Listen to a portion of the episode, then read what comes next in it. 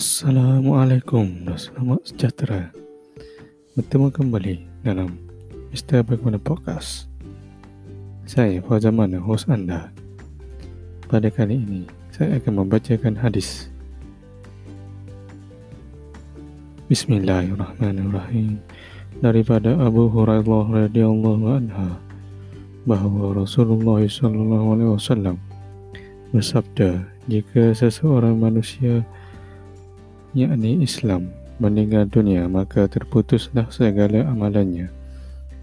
Melainkan tiga perkara iaitu sedekah yang berterusan ilmu pengetahuan yang dapat memberi faedah kepada dirinya atau kepada orang lain dan anak yang soleh so, serta solehah yang beramal baik dan sentiasa mendoakan kepadanya.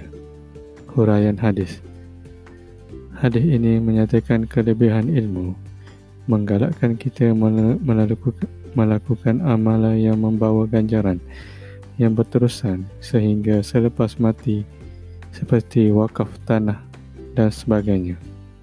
Ahli keluarga kepada si mati digalakkan supaya bersegera bersedekah kepadanya. Sama ada di atas harta peninggalan ataupun harta mereka sendiri.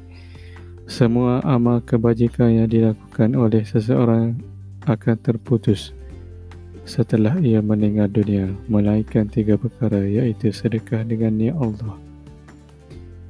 Ilmu pengetahuan yang boleh dimanfaatkan oleh diri sendiri dan orang lain dan anak-anak yang soleh solehah yang beriman dan mendoakan kepadanya. Hadis riwayat muslim Semoga apa yang dikongsi bermanfaat untuk kita semua. Assalamualaikum.